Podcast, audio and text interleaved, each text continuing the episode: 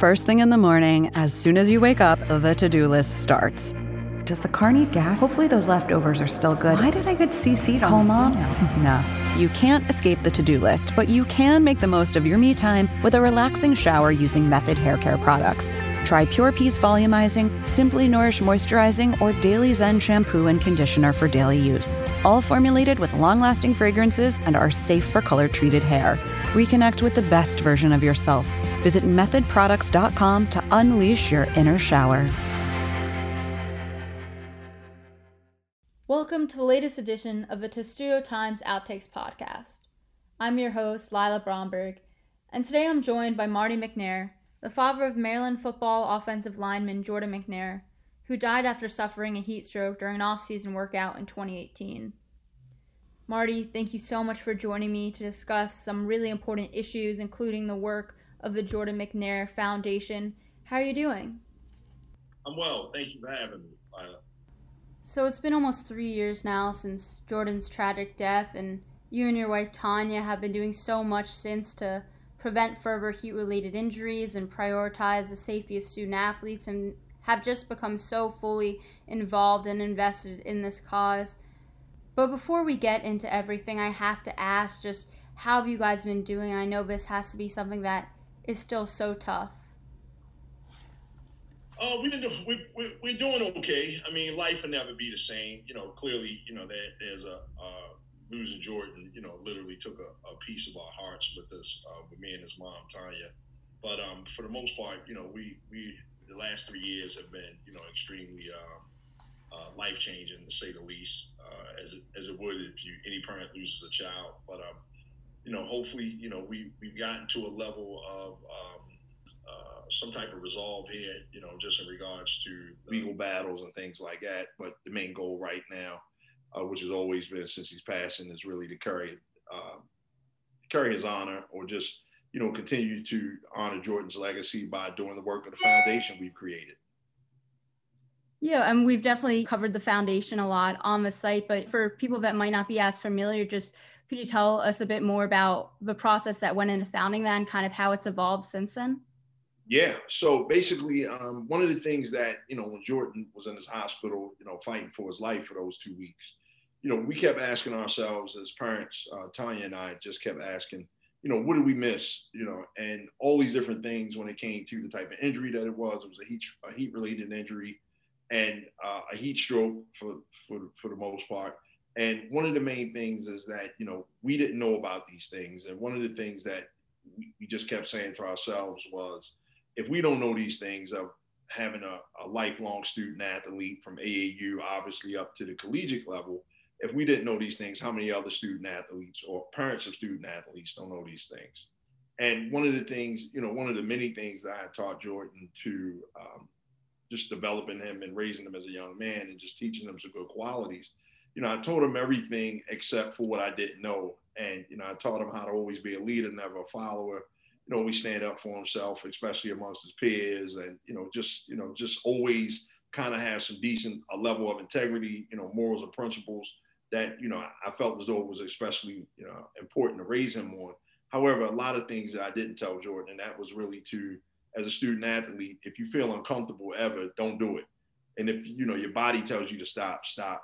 So it was just basically I told him everything that I thought I knew. It was just what I didn't know was really you know what kind of added to his, I think could have been prevented in regards to, you know, his safety and well-being.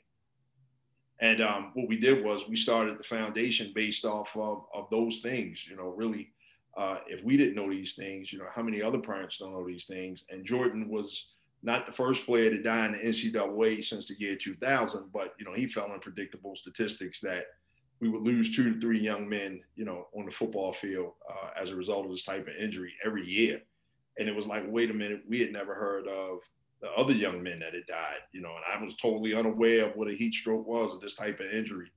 And I think our grief just was so heavy at that particular time, we had to put it into a positive direction so it wouldn't consume us negatively. And this is where, you know, the idea from the foundation to really promote awareness, education, and prevention around this type of injury began. Right. And what was that process for you guys of just really finding out more about this information, really kind of diving into this research because you know you guys have really become experts on this topic over the past few years. Yeah. So for me, mine started like soon as you know when Jordan when we got the call saying that Jordan you know had a seizure and uh, you know that day that was a call that we got you know and you know initially it was just a matter of you know let's find out what happened first and then you know still not really knowing the magnitude of what was going on and all i knew that you know the first night he was in the hospital and then the second night we went from uh, washington adventist hospital and they airlifted him to uh, university of maryland shock trauma unit. So i knew it was a lot more uh, it was a serious scenario at that time. And i literally just had to know like really how do we go from a healthy kid tuesday morning and the last time I had spoken with George was uh, May the 28th, I believe, which was that Monday. And it was just a normal, you know, college father to son, college kid edu- uh, conversation. It was just basically like, hey, you know what? I know practice starts tomorrow. You know, um, hey, you know, have a good day. You know, have a good practice. Call me and let me know how it went. So it was basically like, you know, how you guys get as college kids, you call home only really when you need something, or you may only call home once a week. You know, so I was really expecting a call later on in the week. So how did the question, another one of our questions was, how do we go from a healthy guy Tuesday morning that had never been in the hospital a day in his life, you know, was healthy as a horse to an emergency liver transplant Friday afternoon. And it was like, wait a minute, what happened? Because, you know, that was very significant. And, um, you know, one of the things with that was it was just like, you know, how, how did how did this happen? And I had to really teach myself because like I had to, it was a lot of sleepless nights for me for maybe like those whole two weeks because, you know, when I would leave the hospital, I would go home and just research everything that the doctors had told me and, you know, research, you know, I, keep in mind, we were totally optimistic that Jordan would make it. Like him dying never was ever a thought for us. We knew he wouldn't play football again, but you know, we knew he was tough enough. Really, we were praying that he was tough enough to really make it through this and life i knew life would change after this you know from him not doing able what he wanted always loved to do which was play football. But i just really really dug into it was a lot of sleepless nights and i just kind of you know got online and i educated myself you know and just researched you know what the liver does what heat stroke does how are they preventable what's the lifespan of a person with a liver transplant? I mean i just kind of really really dug in and that's how we really kind of got educated on this because you know was so many things that you know we really didn't know. So i had to educate myself basically short of going to medical school you know for that time but i felt like i did especially in this scenario. I guess kind of at what point did you guys realize that you know he wasn't going to make it and or is that just you know extremely sudden thing? And then how do you kind of deal with dealing with that and then kind of juggling all of this stuff of you're still learning all this information, dealing with, you know, media and investigations, just that has to be so much to deal with at once. Yeah, actually it was. Uh, you know, Tanya and I were optimistic. Jordan passed June the 13th of 2018. We were literally optimistic all the way up until the 11th. And, you know, he had some setbacks. And when you're that, when you're at that level of um, um, medical acuteness or you and things of that seriously, serious medically, you know, it's called what it's what they call the ICU shuffle. And um, it's like, you know, it's one good day, one bad day, one good day, one bad. It could be one shift, one good shift, one bad shift.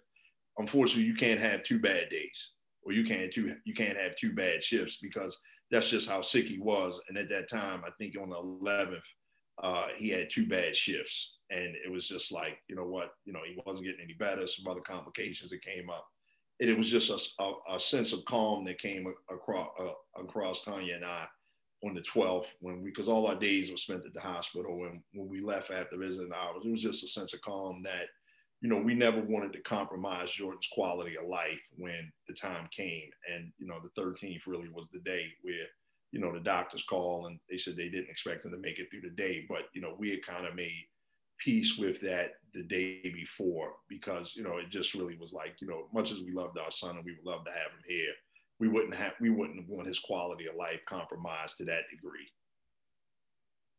What was that kind of experience like after that? I mean you're dealing with such a terrible loss and then you know you're dealing with kind of all the attention that comes with it both with um, you know doing all that research and really becoming advocates for this but also just kind of investigations that were happening and all the different attention just what was that experience like for you guys as parents? Uh, yeah, I mean, interesting to say the least. Luckily, we had a uh, a, uh, a, a very good legal team. You know, I say the best legal team because you know it was a lot of stuff that um, you know. You, you, I think for us, you know, we kind of wanted to get all the facts first before we start talking to the media and things like that. And the media was very, very persistent at that time. Uh, as soon as Jordan went down. Um, but again, I just think that you know we utilize the media, you know, the right way to the point where it worked for us as opposed to against us. And um, uh, like again, you know, we wanted facts, and and that was really one of the good things for us that you know we're not saying anything until we know what happened. And it's just unfortunate that so many people speak without knowing what happened and they speak to the media. And I just think with us, you know, our strategy was, you know, let's find out everything that happened, and then we'll, you know, make a statement um, worthy of making, you know, to kind of go from here. But it was very challenging uh, to just lose your child, and and I mean the media attention that was surrounding it, and the media attention that was constantly hounding us, you know, asking us what happened, and you know, I think that the child, one of the challenging parts was not saying anything. You know, but again, that was really the, the, the the strategy at that time. Let's find out what happened first. Um, and then the grief was really beyond, you know, we had to do something to keep us um, um, sane, for lack of a better term. And the foundation really kind of did that. How kind of gratifying has that experience been with with the foundation of just learning more about this and really creating that that purpose? Um, extremely you know, just from a perspective of, unfortunately, you know, we we haven't lost any more young people. We lost one young man at the college level uh, as a as a result of a heat-related injury um, that August, Braeden Bradford. However, you know, when you look at the big picture, which a lot of people don't see, you know, Jordan Jordan have Jordan's uh, life and the work that we're doing and the attention to our story may have saved six or seven young men already since he's passed because realistically, um, it was two to three predictable uh, statistics, predictable statistics of young men that would have died uh, since then, you know, since Jordan's passing. And you look at two to three guys at the college level, we're going to go down every year, same way he did, based off of the same things, always on the first day of practice. And usually, you know, some may succumb to the uh, heat related injuries, you know, but again, it was always pretty much the same. However, we still lost maybe 20 young people last year at the AAU and high school level. So um, our goal was really to let's you know let's educate as many people as we can, uh, parents, coaches, student athletes, uh, in regards to this type of injury. And you know, clearly, unfortunately, we're still losing young people across the nation. Last year, in the midst of a pandemic, was I mean, we lost 20 kids last year. You know, and these are places that you would never ever hear of. And the work that we were doing is just say, you know what, our mission is to promote awareness, education, and prevention around heat-related injuries, and to diminish the deaths of from this type of injury. And you know, we can't stop it, but we can diminish it by you know literally educating as many people as we can. And we do that by uh, educating people. We donated uh, over 300 cold water tubs uh, pre-COVID to uh, sports programs. We didn't we didn't care what it was, you know, what type of sport, um, where it was, with level of competition, we basically donated uh, those tubs from literally Alaska to Florida.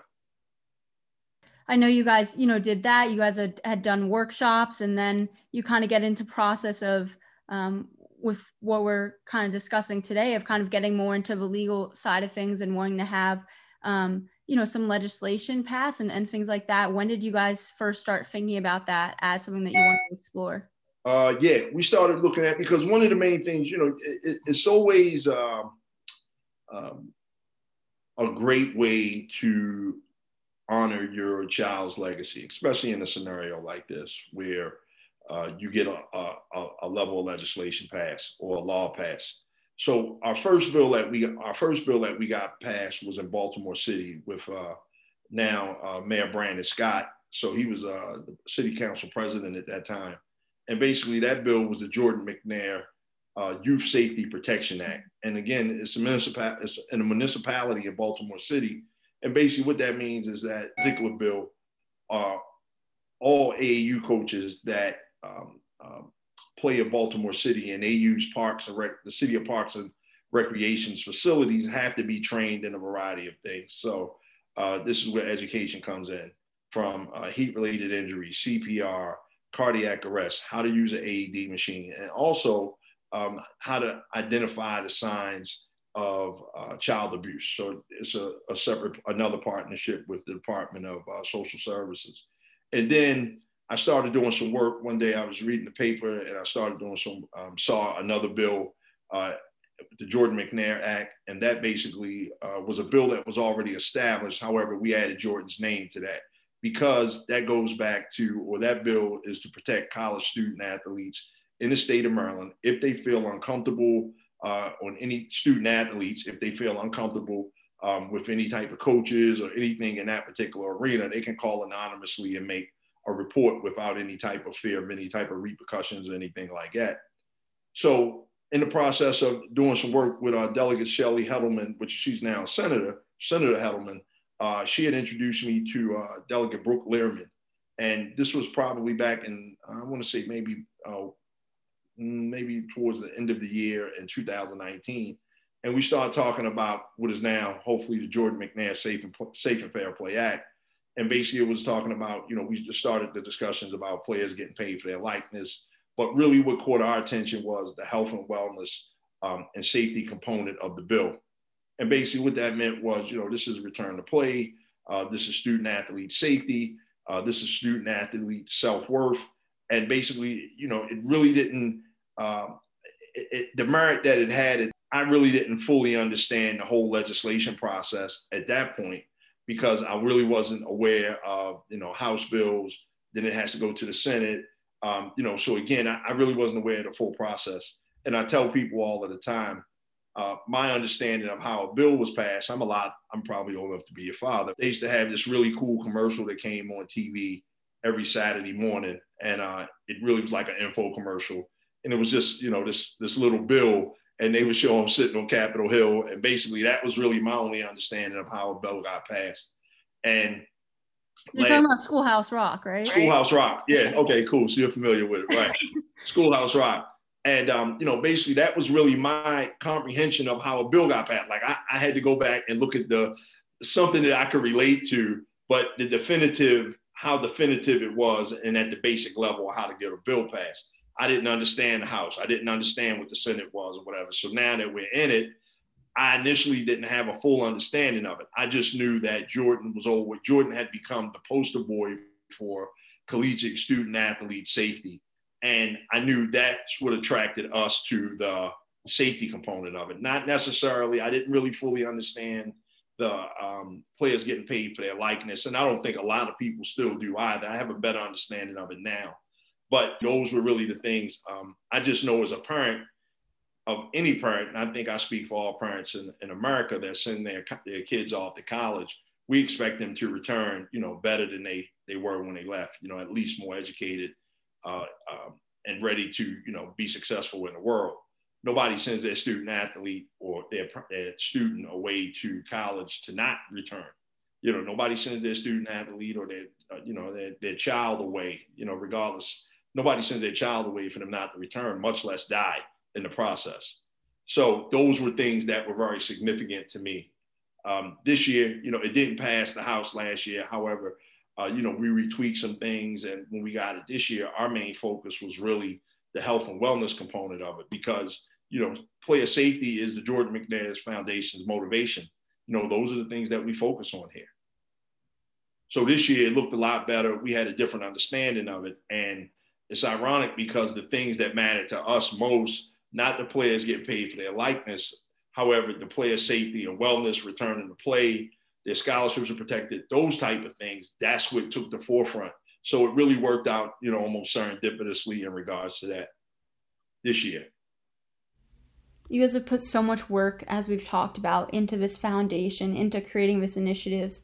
How much has it meant over the past year to really see some of this stuff start to come to fruition from a legal side of things, and especially with having this bill passed, going through that third reading in the House of Delegates and the state Senate, just how much has that meant to you? Oh man, I mean, this is this is one of our most major. This is one of our our um, most significant victories uh, in regards to the work that we do. You know, one of the things, Lila, is um, you know people people understand you know that these last three years have been very uh, tumultuous to say the least. Mm-hmm. You know, the media attention and you know the, the, the the legal battle that we had, you know, that we finally resolved. Um, but again, you know, it was it was really like a scab that just wouldn't heal. You know, like really, you know, every time you see a child, you know, on the in the media, uh, you know, it's just like a, a, a, a stomach, a punch in the gut. And, you know, really it was just like, you know, you really want some closure for this. And one of the things that, you know, we realized was like, guess what? This only prepared us to fight in a bigger system or a bigger platform in a sense. So, or a bigger arena. So I think that, you know, this was everything just kind of worked out timely in regards to um, you know, the battle that we had. It took almost three years for us to resolve this scenario. I mean, this was a significant, a significant thing. Um, it really was never about, you know, a settlement amount because, you know, no amount can bring, you know, Jordan back, which is most important to us. However, it does give us an opportunity to continue to do the work that we're doing, that we're committed to doing.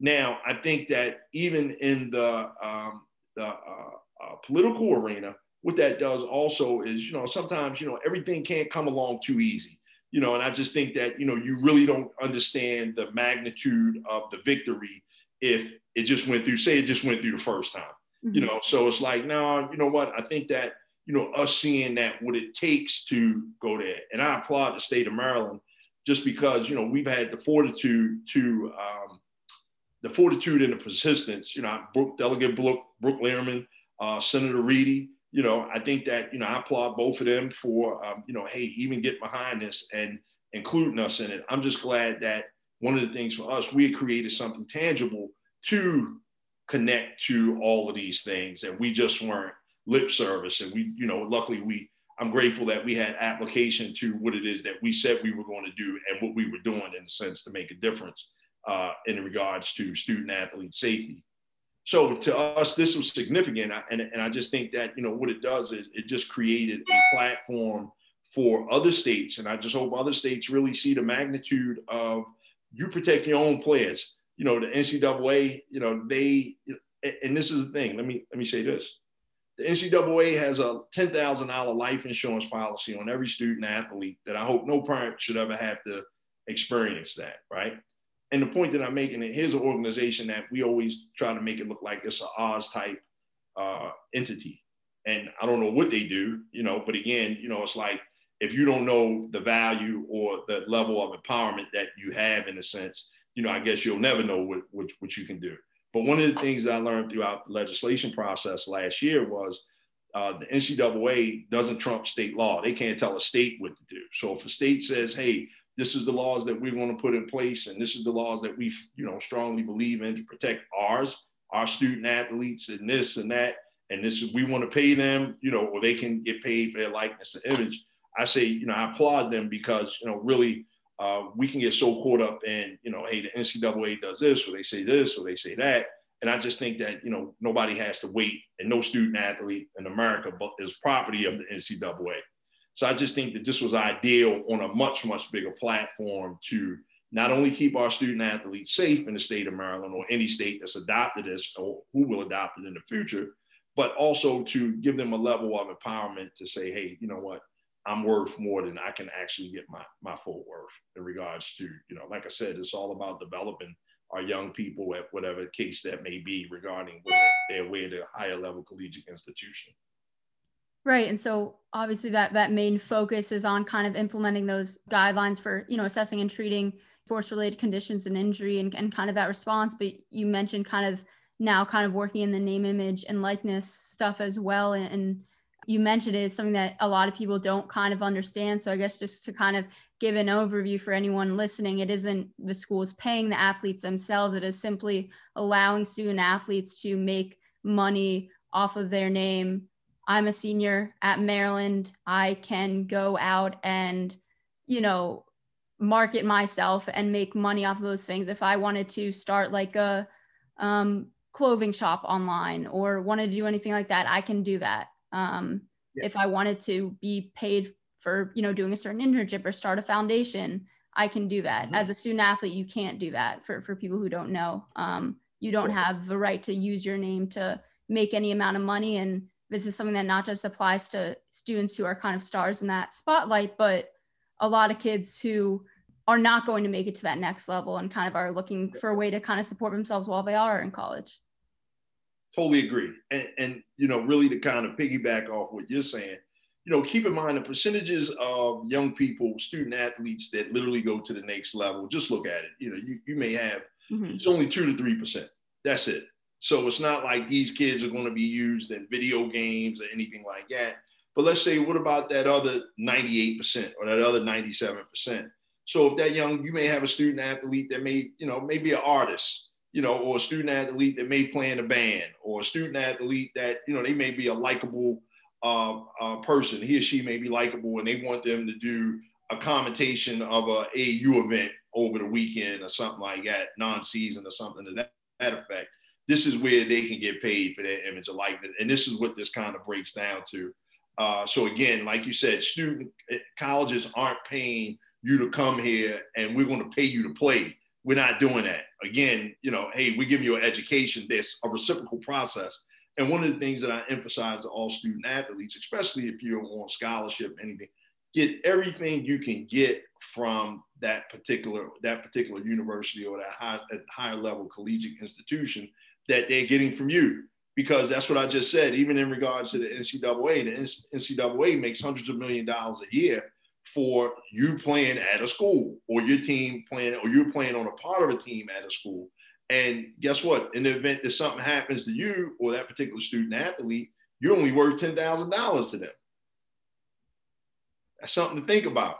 And I think that this bill also creates self worth of student athletes to the point where you don't have to feel um, uh, vindicated or bad about saying, hey, you know what, I want to go out on the weekends and I want to play in a band and scenarios that we gave. And I don't feel as though I should be, uh, um, I should suffer any type of infractions from the NCAA as a result of doing so. Yeah, what's your reaction when you see when you learn about kind of that ten thousand dollar number and just kind of learning more of the intricacies behind the NCAA and just kind of how this all works and kind of the injustice of it? Man, I, I think that you know, unfortunately, when uh, people, um, it, it really makes you really see, you know, like you know, hey, what? And, and again, I just think that. I'm sorry, I, I kind of get emotional when you ask that question. So let me let me back up. Uh, it, it's frustrating. It's frustrating, extremely frustrating. But if you don't know, and I just think that people give the NCAA way more credit than they actually deserve to me. Mm-hmm. Again, here's an opportunity for um, the relevancy for student athletes, parents of student athletes to see the value that the NCAA could do better in the event of, and hopefully nobody, no parent should ever have to experience this. But let's just say, for instance, you know, I mean, ten thousand dollars, that's not a lot. I think if anything, the NCAA should at least, um, the NCAA should at least uh, um, uh, I'm sorry, the NCAA should at least increase the insurance policies of student athletes at least to $25,000 per student. It ain't gonna cost them, it won't cost them that much, but that's just my personal opinion. What has it been like for you watching over this past year? You've, you know, work, you were working on the book, which we'll discuss, and you know, we mentioned working on this bill, but just watching um, everything from, you know, college football players playing kind of during COVID and getting COVID and things like that. And then watching also all the name, image, and likeness stuff continue to unfold. Just what has that experience been like for you watching from afar, just given your experience within all of this and everything you've learned? Well, let me tell you, I told you, um, you know, the foundation, our number one priority is student safety. Mm-hmm. And, you know, really, you know, I, I, as much as I like playing, look, much as I like watching college sports and especially college football, you know, as if Jordan was still playing, um, you know, I, I, still feel a certain type of way about, you know, I, I don't think that they should have had a season in regards to uh, um, the pandemic. And every time I saw, you know, I talked to quite a few players uh, on Maryland on the 2020 team that, you know, had got it. And it was just like, I'm still that, I still have that fatherly concern to say, hey, you know, how you doing? How you making out? Because I just think that, you know, it's a much bigger picture here. So to me, I'd rather see a player safe any day than to compromise themselves or the school to be in a situation like that. and, and never for my entertainment, but I understand it's, it's a much bigger uh, scenario than me or bigger platform than, than us. But, you know, I'm player safety first. I, I would, if it was up to me, I would have said, hey, no, don't have a season until we get the get this underway. But that's just me. And like I said, that's just what, you know, our beliefs and our mission are, you know, from a foundation perspective. You know, I always want a child to be safe or student athlete to be safe before, you know, my entertainment or enjoyment from watching the game comes into play. Right. And I think you really saw that kind of intertwining over the past year of, okay, we're putting, you know, our lives on the line. We're literally kind of getting this disease. We can't see our families. We're going through all of this. And at the same time, uh, you know, we can't even kind of make money off of our own name and basically kind of you're you're kind of owning that that right. Um, what have you thought of kind of how student athletes have kind of really taken that onus and really gotten behind kind of this movement to push themselves for name, image, and likeness? Yeah, well, well, I think that last year was such an interesting year, uh, especially during the Black Lives Matter movement, George, mm-hmm. George Floyd, and everything. So, what I really think that you know, it really enlightened a lot of student athletes, and especially you know, a lot of um, at a lot of colleges where student athletes were being mistreated, and I think that the awareness woke people up to say, wait a minute, coach was kind of saying some things that you know really didn't sit well with me or he was kind of saying some things you know at a different type of um, uh, maybe negative undertones and things like that. So i think what it did was it really woke all student athletes up in a sense. And it's just unfortunate that uh, a lot of opportunities may have been missed in regards to you know a lot of players from i was speaking to a friend of mine yesterday and uh, she was telling me her son was going to uh, i mean still he was still going to a great school. However you know he went academically because he felt as though he had missed his opportunity sports wise just due to that particular year. So you know it just was really somewhat challenging in regards to not only student athletes but you know imagine you go through 12 years of, of school to get to you know who wants to graduate and a lot of people that really couldn't graduate or anything like that just due to COVID restrictions and things like that. So I just think that it put a new sense of normalcy on a lot of um, on everybody for lack of for, for the most part. But you know, you just still felt bad for young people because maybe their level to adapt to certain things or their ability to adapt the way maybe an adult would be could do uh, was just a tad bit challenging. So I, I felt for everybody regarding that. Right, and kind of during, I guess, towards towards the start of the you know pandemic last last summer is when you have the the book uh, published. When did you kind of decide that okay, you know, I want to write a book. This is something that I, I want to do. Yes. Yeah, so I came up with. Uh, I wrote. A, I started writing "Can My Child Play?" and I knew, you know, I wanted to share our story with with the world um, in, regard to in regards to Jordan and and and everything that we have been dealing with over the last two two years at that particular time. And um, I started writing in October, maybe September, October of 2020, and I would just kind of dabble here and there. And, you know, I might get on in, in the zone maybe, you know, two, three weeks, maybe a month, right? And then, you know, I, and I'm still moving around. And uh, I was just telling my staff this morning that, you know, when uh, pre-COVID, you know, I kind of had my whole year kind of planned out in regards to schools I was speaking at, states I was speaking at, um, you know, carrying the message of, of what it is that we do. And when COVID kicked in, I was like, you know what? I'll never have an opportunity to sit still for such a long period of time while we were in quarantine. And I just decided to make the best out of it. And it was like, you know what? I'm going to finish this book. And literally, like, you know, I, I finished it then. Um, luckily, I had a really good editor. And, uh, you know, really, it was just like, you know, I was just kind of like very, very focused. So the release date of the book was because Jordan passed on June the 13th. Mm-hmm. And what we usually do, we usually do a, a health and wellness sports clinic uh, where we focus on kids, but our main focus was on education of coaches and parents during that time.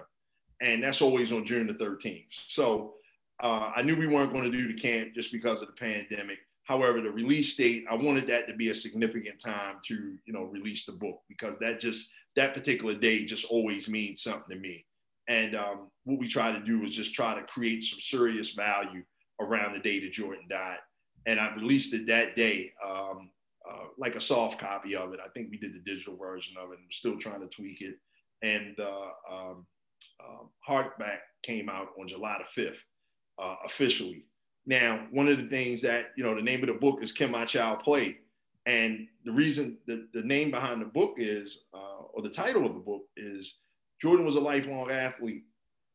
And I, like every other parent in America, I only ask two questions. Can he play and why isn't he playing? And that's, I think, as parents, those are the only questions that we have. Where in reality, we should have a long list of questions. I told you earlier, you know, really our list of questions didn't even start until we got the phone call saying that Jordan was injured. I came in the hospital asking questions. Where in reality, if I had asked the right questions, you know, at that prior to while during the recruitment process of all schools, maybe we could have made a better decision. But you know, it just was, you know, I think that this is our way of informing people on what questions to ask. There should be a laundry list of safety questions you should every parent in America should ask prior to making the decision to let their child play at any AAU program, high school program, and definitely a collegiate program. Uh, and I just think it really, you know, the book really talks about my redemption, um, just in regards to raising Jordan, how I wanted him to be, you know, a better parent. Uh, it focuses on uh, Jordan's mom, Tanya, and I just being wonderful co-parents and a successful formula to co-parent, and how we got Jordan to the level of success that we did together. So the book is definitely a really, really good read. I covers a lot of things. Um, and I just think that, you know, it'll be enjoyed by all who decide to read it. You can purchase it at, uh, you can go on Amazon or you can get an autographed copy if you go to the Jordan McNair Foundation.org and uh, order one from us. And uh, I'll personally autograph and send it out. And if you could kind of just summarize or kind of just give a little bit of insight, like what were those kind of most important questions that you learned about? Yeah. So um, the most important questions. And, and even while Jordan, when Jordan was being uh, recruited at Maryland, uh, when the coaches came to a few days before signing day, um, I asked, you know, two questions. Can Jordan get some playing time? That was my first question. And secondly, I asked, you know, I'm in the substance abuse and uh, mental health arena, and I asked what was the support around mental health and substance abuse for all of his players. Those were only two questions I asked. The questions that we should have asked was, do you have an emergency action plan? In the event that my child gets hurt or injured, what are you all going to do?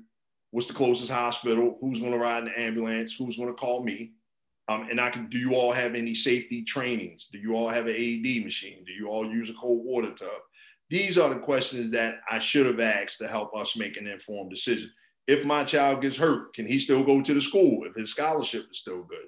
So these are things that we should have asked as opposed to me just asking those two questions can he play? Can he can he play?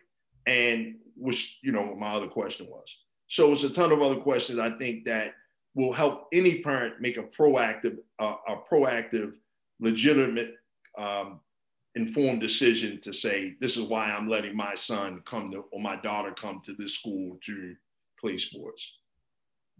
And I guess just one point I also wanted to hit on and ask you about just what has it been like for you since you know, Mike Locksley took over the Maryland program, and I know this has been something that's been really important to him, and that he, he's been a you know huge supporter of, and uh, just to kind of like see the response. I remember, I, I, think it was one of the stories I did when he initially came out. I had done it for USA Today or something else. I think one of the things that really stood out the players, one of the first things was they had a Jordan McNair fundraiser at Chipotle, and I yeah. think he, he stood at the front and bought like $790 worth of, you know, food for people, things like that. Just what has that relationship been like? And to kind of see that support coming from the program. Uh, yeah. So uh, uh, Locks and I, uh, actually, I did an interview in his office yesterday. Uh, he let me use his office uh, with, with, a magazine yesterday. Um, uh, and this is the thing, you know, Coach Locks and I are, are like brothers. We, and this is what most people don't realize you know, we don't have a football relationship. Uh, we're we we both say that we're a uh, we're members of a fraternity that no parents wants to be a part of, and the way I say that is because you know, um, uh, unfortunately, you know, he lost his son Meiko. Uh, he and Kia lost his son Meiko in 2017. So really, it was Locks that would send me daily messages, and he would call me, and because at that time, what, from a father's perspective, who knew to who knew how to the, the, experience of dealing with such a tragedy at this time and, and locks just walked me through every morning that that solidified our relationship um, at that particular time, during the time when Jordan passed, during the funeral. I mean, it, it was just extremely challenging. But, you know, he was kind of like a ray of light, you know, in regards to, hey, bro, I know what you're going through. You know, expect this. You know, even at the funeral, you know, he gave me some pointers like, you know, I know you want to be tough for your family and you want to be strong, but, you know, really just kind of brace yourself because, you know, when they close the casket, that's a level of finality.